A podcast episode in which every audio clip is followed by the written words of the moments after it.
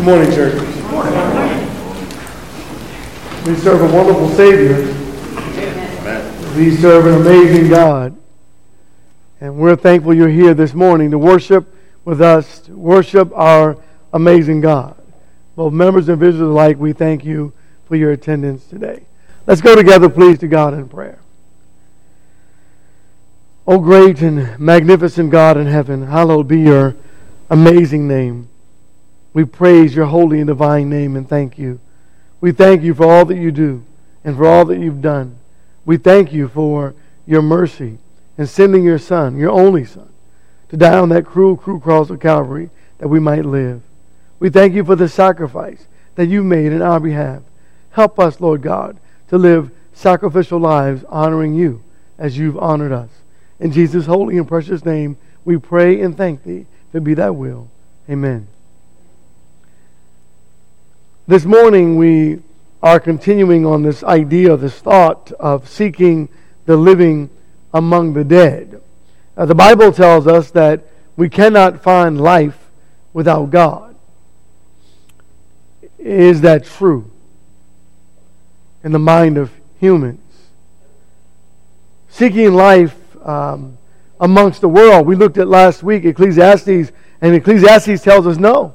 Chapter 1 that that the world is all vanity of, of vanities. And yet, I'm not sure we all believe that. It only brings unhappiness, right? And dissatisfaction when you when you have no hope, when you have no one in whom you can trust. That just brings unhappiness and dissatisfaction when you get to a point in life where there's nothing more you can do and it's out of your hands. That brings unhappiness and dissatisfaction. And yet, there are so many who are still relying on the world to save them. Let us learn uh, from the resurrection scene, going back to Luke 24, that fulfillment can only be found in God. You can't find it anywhere else. People are searching and seeking everywhere to find fulfillment, but you can only find it in God. The question last week was this Why did they go to the tomb? Luke 24, beginning at verse 3. But when they entered, they did not find the body of the Lord Jesus. And why wasn't it there, church? because God said it wouldn't be there. He rose from the dead. He said it over and over again. We looked at it last week. But they still went to the tomb. What I want us to think about is how simple God has made it and how, uh, thank you, brother Stephen, by the way, how complicated Satan makes it. They went to the tomb because they didn't really believe. They weren't quite there in their walk of faith. I think we go to the world because we don't quite believe. I think we just kind of go through the motion in our relationships with each other and our relationship with God. And it happened, verse 4, that while they were perplexed about this, behold, two men suddenly stood near them in dazzling apparel. And as the women were terrified and bowed their faces to the ground, the men said to them, Why do you seek the living one among the dead? He is not here. You got to love that. That's a sermon within itself. Why wasn't he there? Because death couldn't hold him. He's not here. Because Jesus said, I will not be there. You know what Jesus tells us? I will not be with you if you go out and live in the world. There has to be a separation, you see. There's a separation between, between godliness and worldliness. And when we live in worldliness, Jesus isn't going there with us. There's a separation between godliness and worldliness, between the clean and the unclean. Jesus said, I'm not going to be there. And they went to the tomb, and he was not there. The text goes on to say, But he has risen. Remember how he spoke to you while he was still in Galilee. Remember, preacher, what the Lord said to you. What did he say? We're going to look at that this morning. he said to them, saying, The Son of Man must be delivered into the hands of sinful men and be crucified, and the third day rise again. And they remembered his words. I'm going to 2 Corinthians chapter 6. It will not be on the screen. This morning we're going to be in and out on the screen. Let us learn the lesson from the ladies. Let us learn the lesson from the apostles. That God is going to do what God promised He's going to do. And there's nothing we can do to change it. That's what God is going to do. And that's what God has told us that He will have His way. He sent the way preparer, who was John the Baptizer. Jesus came and did what He promised He would do. And God is going to do what God promises He will do. And God has asked us to do things based on the promises that He's made for us to receive those promises from Him. We've got to do what God asked us to do. Here's what God asked us to do remember the separation. Remember the separation from, from godliness and righteousness. Remember the separation from worldliness and Christianity. There's a separation between the two. Don't mix them up. Don't mix them together. There is no way they can be joined together. Right?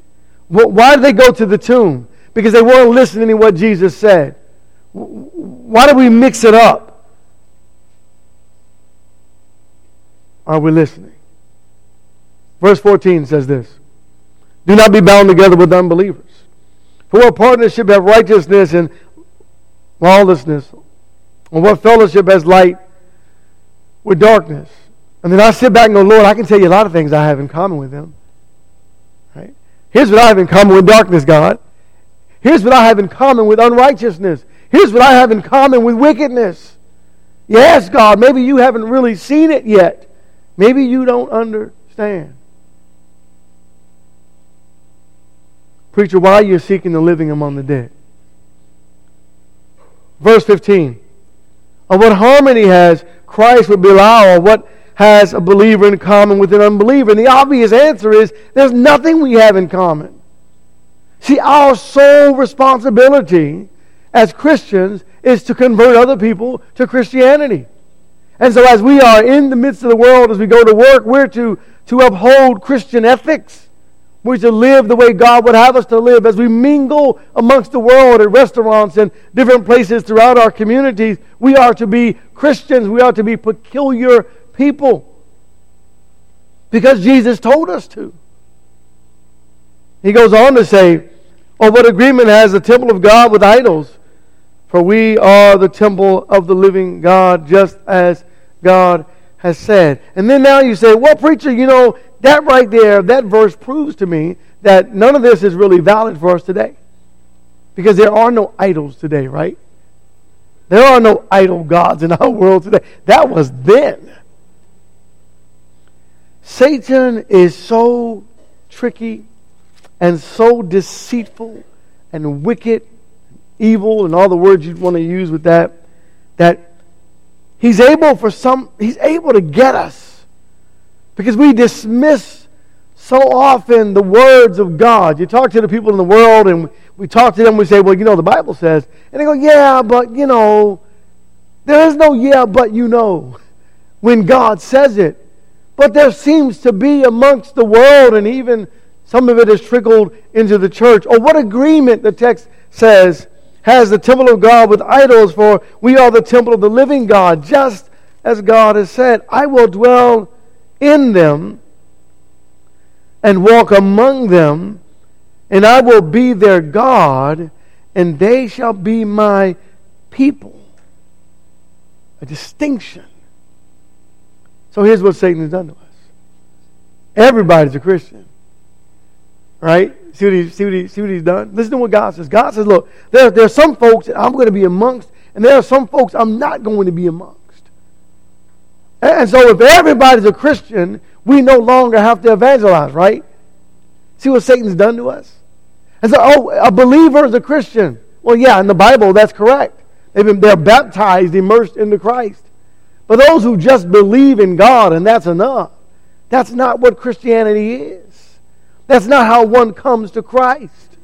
But Satan is so tricky that he's deceived us into believing that there is no such thing any longer as the common and the uncommon or the clean and the unclean. We're all in a melting pot together.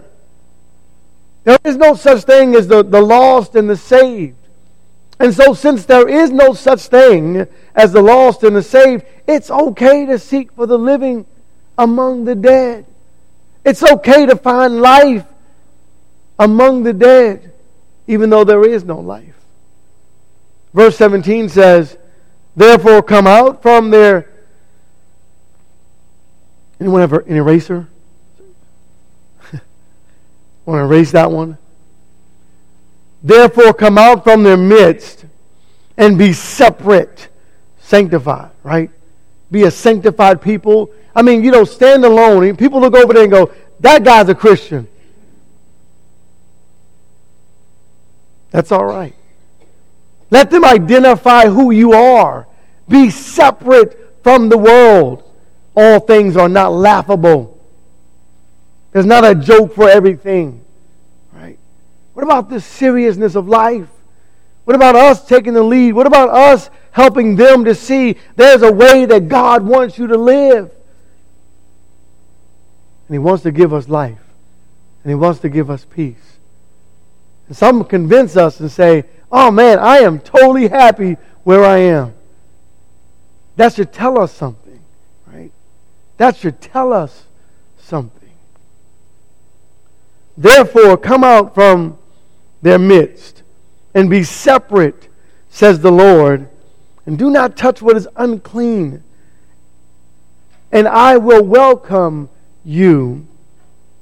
And I will be a father to you, and you shall be sons and daughters to me, says the Lord Almighty. You see, God says you got to come out from the midst of the world and be separate from the world. There is no life in the world, there's only life in Christ. Do we believe that this morning, church? I mean, he's told us that. He tells us over and over again. I'm going to Matthew chapter 6. He tells us in so many different ways. He gave us parables about it. He showed us. He told us. He gave us examples about it. He gave us statements about it. He gave us necessary inferences about it. He gave it to us in so many ways. And then he says to us in verse 24 No one can serve two masters. You cannot, Christians, you cannot live in the world and, and live and live with Satan. You can't do that.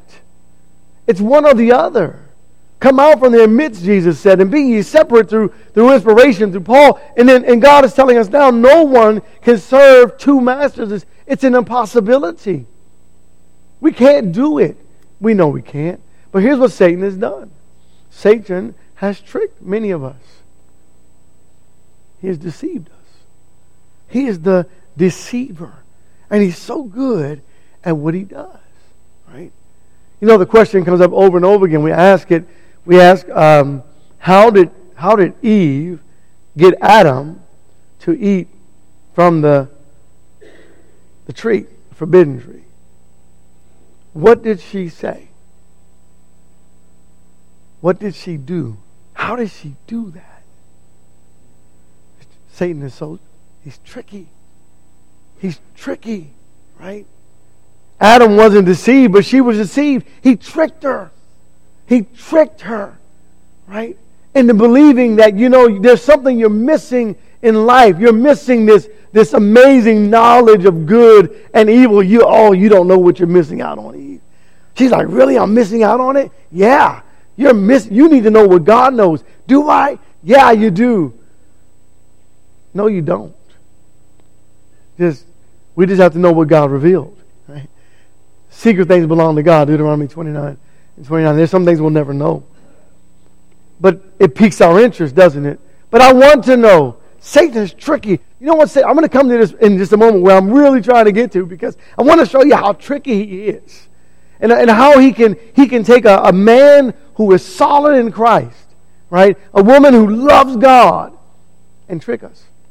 Right? I've been stung by him. Have you? You ever been stung by the devil? I've been stung by him lots of times stung by the devil. He's tricky. And we've got to be careful that we don't try to mix our Christianity in with the world without the purpose of trying to convert the world. Right? Because Satan's always trying to convert us, right? Satan's always trying to convert us. You know where he's starting, right? You know where his, you know where his power is right now in the children. Yeah. We have to live lives of tolerance.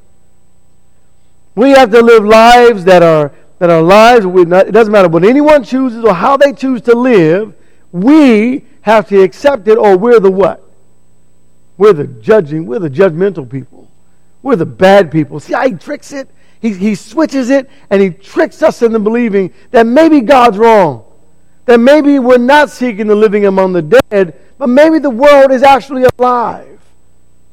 No one can serve two masters, for either he will hold to the one or hate the one and love the other, or he will hold to the one and despise the other. But no one can serve both God and mammon. There has to be a separation. You have to love one and hate the other. You have to love God, right, and hate Satan. Oh no, God, God doesn't want us to hate. Uh, yeah, I think He says you, you have to hate, to love less, right? To love God and hate my sin to love my sin less than I love God. So that I choose God every time over sin. We know what happens though. James chapter 1. My sin gets a hold of me, and when it gets a hold of me, it's it's me. It's all it's all me. Can I admit that? It's all me, right? I, I choose it. I choose to love my sin more than I choose to love God.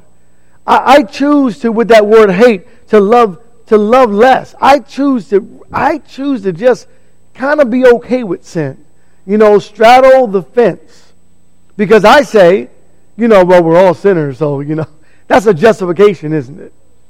That's only justification. We're all sinners, so therefore it's okay if I do this because we're all sinners, right? No one's perfect. Why don't you try to be perfect?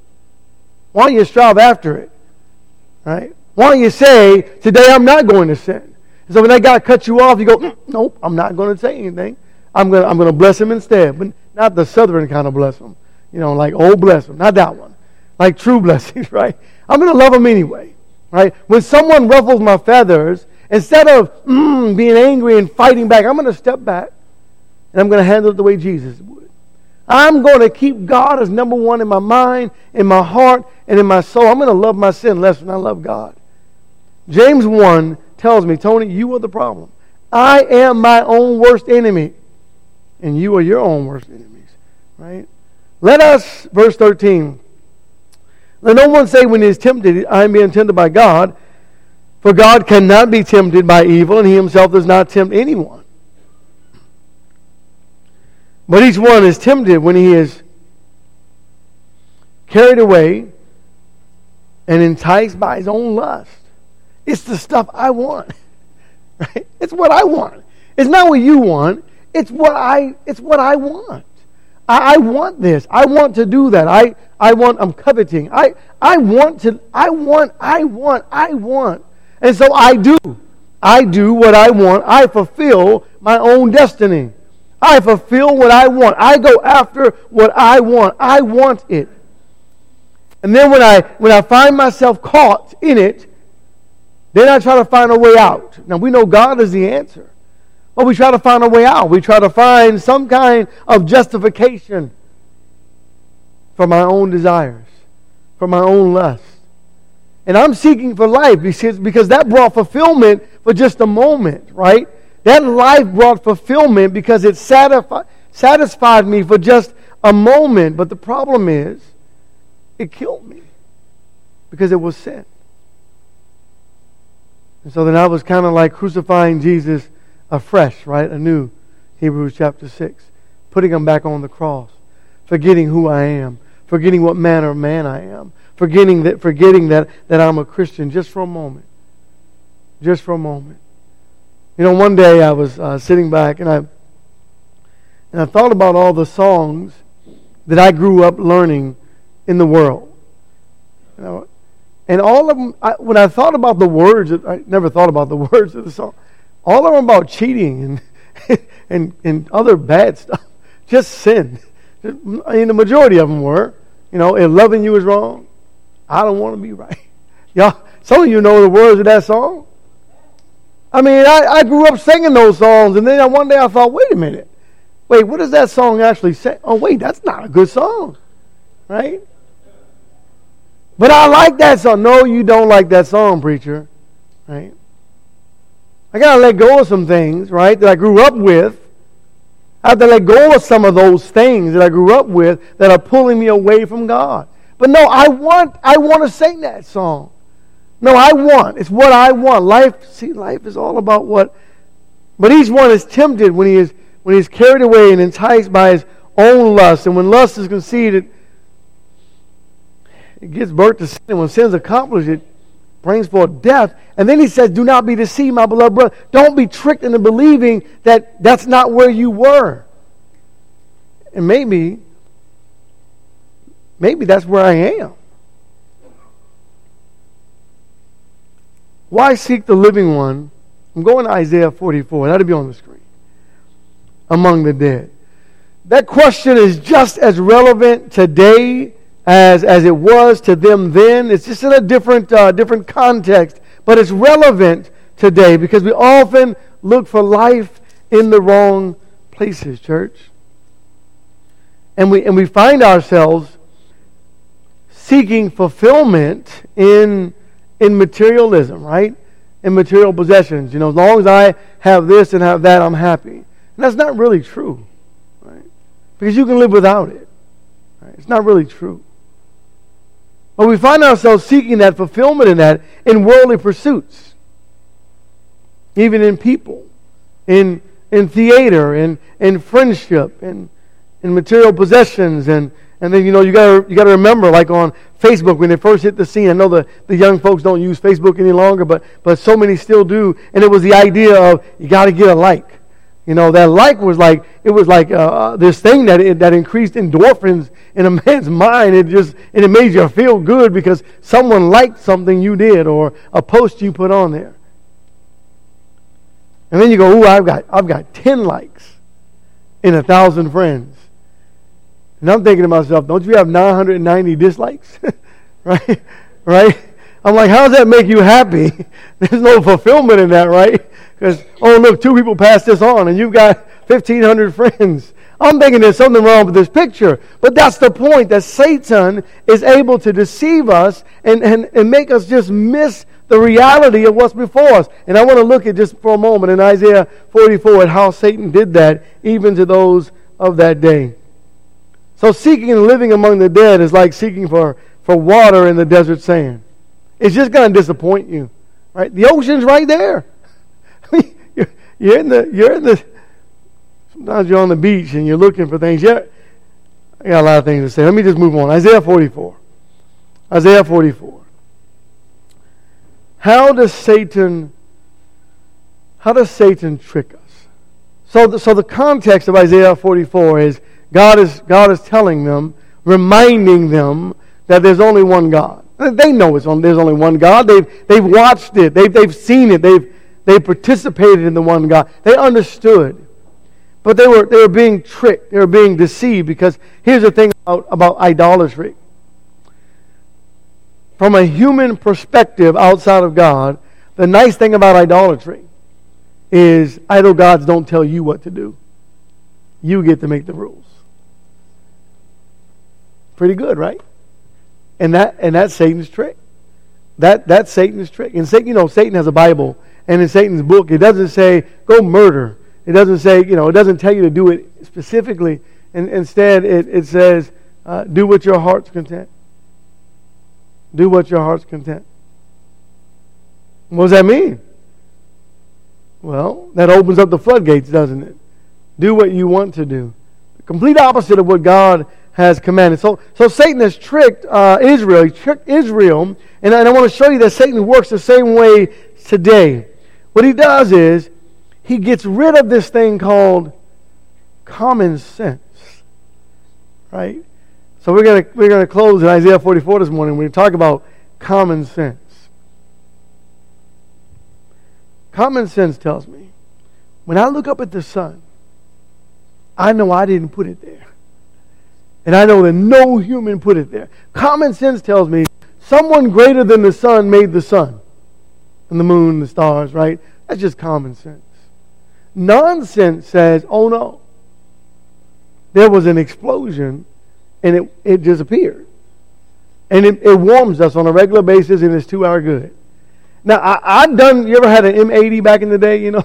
And you put them inside of a can or anywhere, right? And when I blew things up, they didn't make pretty stuff. yeah, so so common sense tells me when you blow something up, I'm, I'm sorry, it doesn't make anything beautiful or, or glorious, even like, like the sun. So God's question to them is, all right, let's use some common sense. Who, verse 10, who fashioned a God or cast an idol to no profit? He's talking to people. He's saying, this is what you've done. All right? Behold, all his companions will be put to shame. For the craftsmen themselves are mere men. That's important, right? They're just regular old men, right? So, so here I am. I'm, I'm just a regular old man, a regular old dude. I'm nothing great. I'm not a god. I'm just a regular old man. And here's what these regular old men did. Let them all assemble themselves. Let them stand. Let them tremble. And let them together be put to shame. Now, all right, these regular old men decided we're going to fix our problems. How are you going to do it? We're going to make a God. And we're going to worship that God. And, we're going to, and that God's going to fix our problems. And here's why. Because we're going to make the rules. But that doesn't fix our problems. That's what got us into trouble. Right? But they made these gods. Now listen to what they do. Verse 12. The man shapes iron into a cutting tool and does his work over the coals, fashioning it with hammers and working it with his strong arm. He also gets hungry and his strength fails. He drinks no water and becomes weary. So God is emphasizing in verse 12 a mere man. He's just a mere man. You know, he wears out. He, he's, a, he's a mere man. He's nothing else than that. He is not a God. He's just a mere. So a mere man makes a God. Now that doesn't make any sense to me. You can't just be a regular old mere man and make a God and tell me I've got to follow it. But that's what he is. He's just a mere man.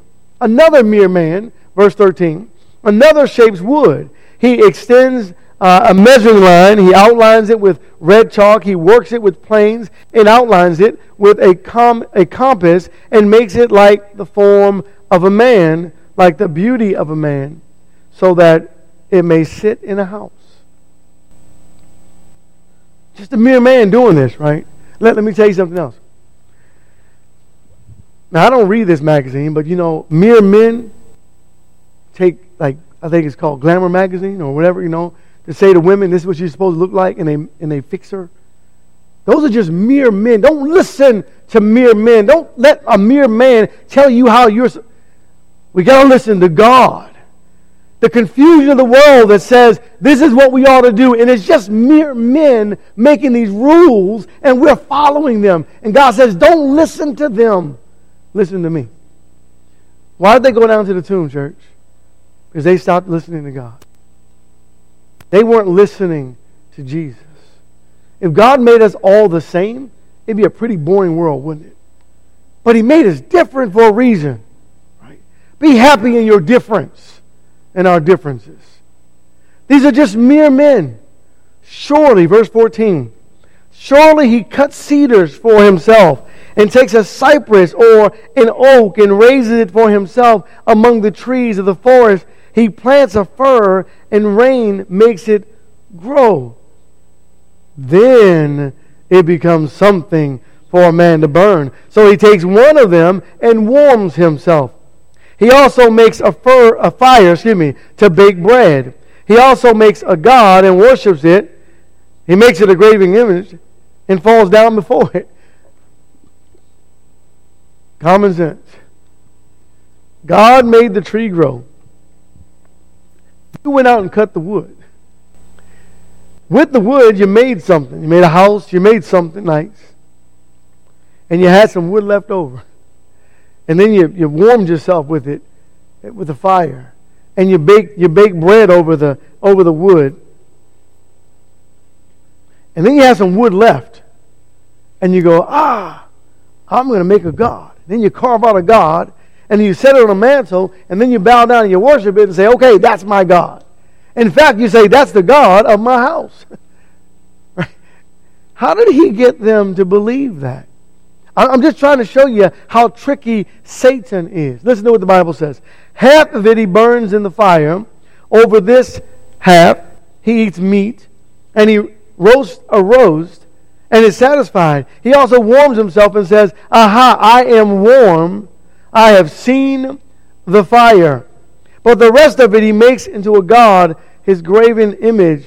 He falls down before it and worships he also prays to it and says, Deliver me, for thou art my God. Now, how much sense does that make? That's nonsense. Right? But that's how good Satan is. Satan can get people who have common sense to do some things that are absolutely ridiculous, that make absolutely no sense at all. I'm going to close here in, in just a moment. I want you to think about, I want you to think about Exodus. They cross, well, first of all, they're on one side of the sea, and Pharaoh's coming after them, and God opens up the sea, you know, in, in Exodus, and, and, and God, they go through on dry ground, and we, we teach the children that, and we know that, we, we get it. And then, and then they get to the other side, and God closes the sea over, and, and all of Pharaoh and his chariots and his armies are drowned in the sea. And God said, You'll see them no more. And, and they're okay. Moses goes up on the mountain. Moses comes down from the mountain. Moses goes up to the mountain and he talks to God. And, and then all of a sudden there's this, this sound that's going on down there. Uh, and, and so uh, Moses and, and, and, you know Joshua, what is that sound? And, and Moses is told by God. Moses knows that those people are down there playing the harlot. And you know what they did? They said, Aaron, get all the gold together and let's melt it down and let's make a calf. And they did. And then they said, hey guys, this is the calf. This is the God that part of the Red Sea. Makes perfect sense to us. That's nonsense. You made it. If you made it, you're greater than the thing you made. Satan is tricky. Satan is slick. This morning, the question is why am I seeking for true fulfillment? Why am I seeking for life in a dead world? And then the other part of that is how in the world have I actually found life, what I call life, in the world? That tells me that I've got some pretty shallow thinking when it comes to what life really is. Because the life that the Bible tells us about is full and abundant. I close with this thought. You know how, as we grow older, you start having aches and pains that you didn't know you were going to have?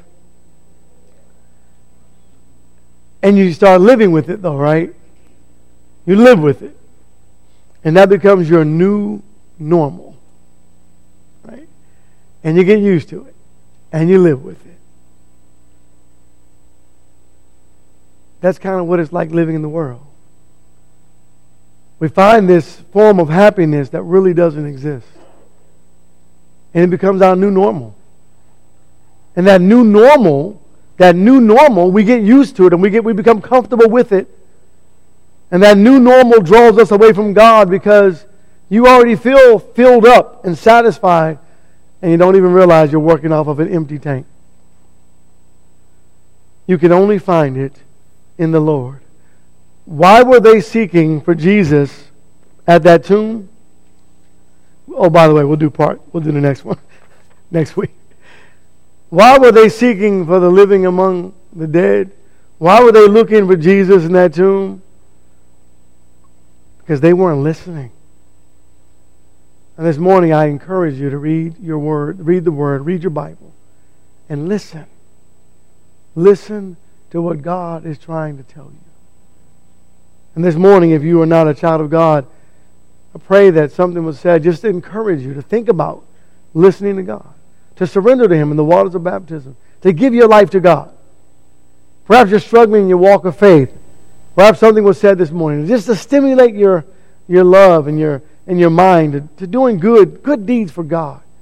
Let us turn our lives completely to the Lord because we cannot find what we're looking for in this world. If you're looking for God, if you're looking for heaven, if you're looking for sanctification, if you're looking for satisfaction, if you're looking for true fulfillment, you can't find it in the world. You can only find an empty tank in the world. And Satan will never fill that tank up. The lesson this morning is yours. If we can help in any way, please come while together we stand and sing our song of invitation. Restored. My heart is weary,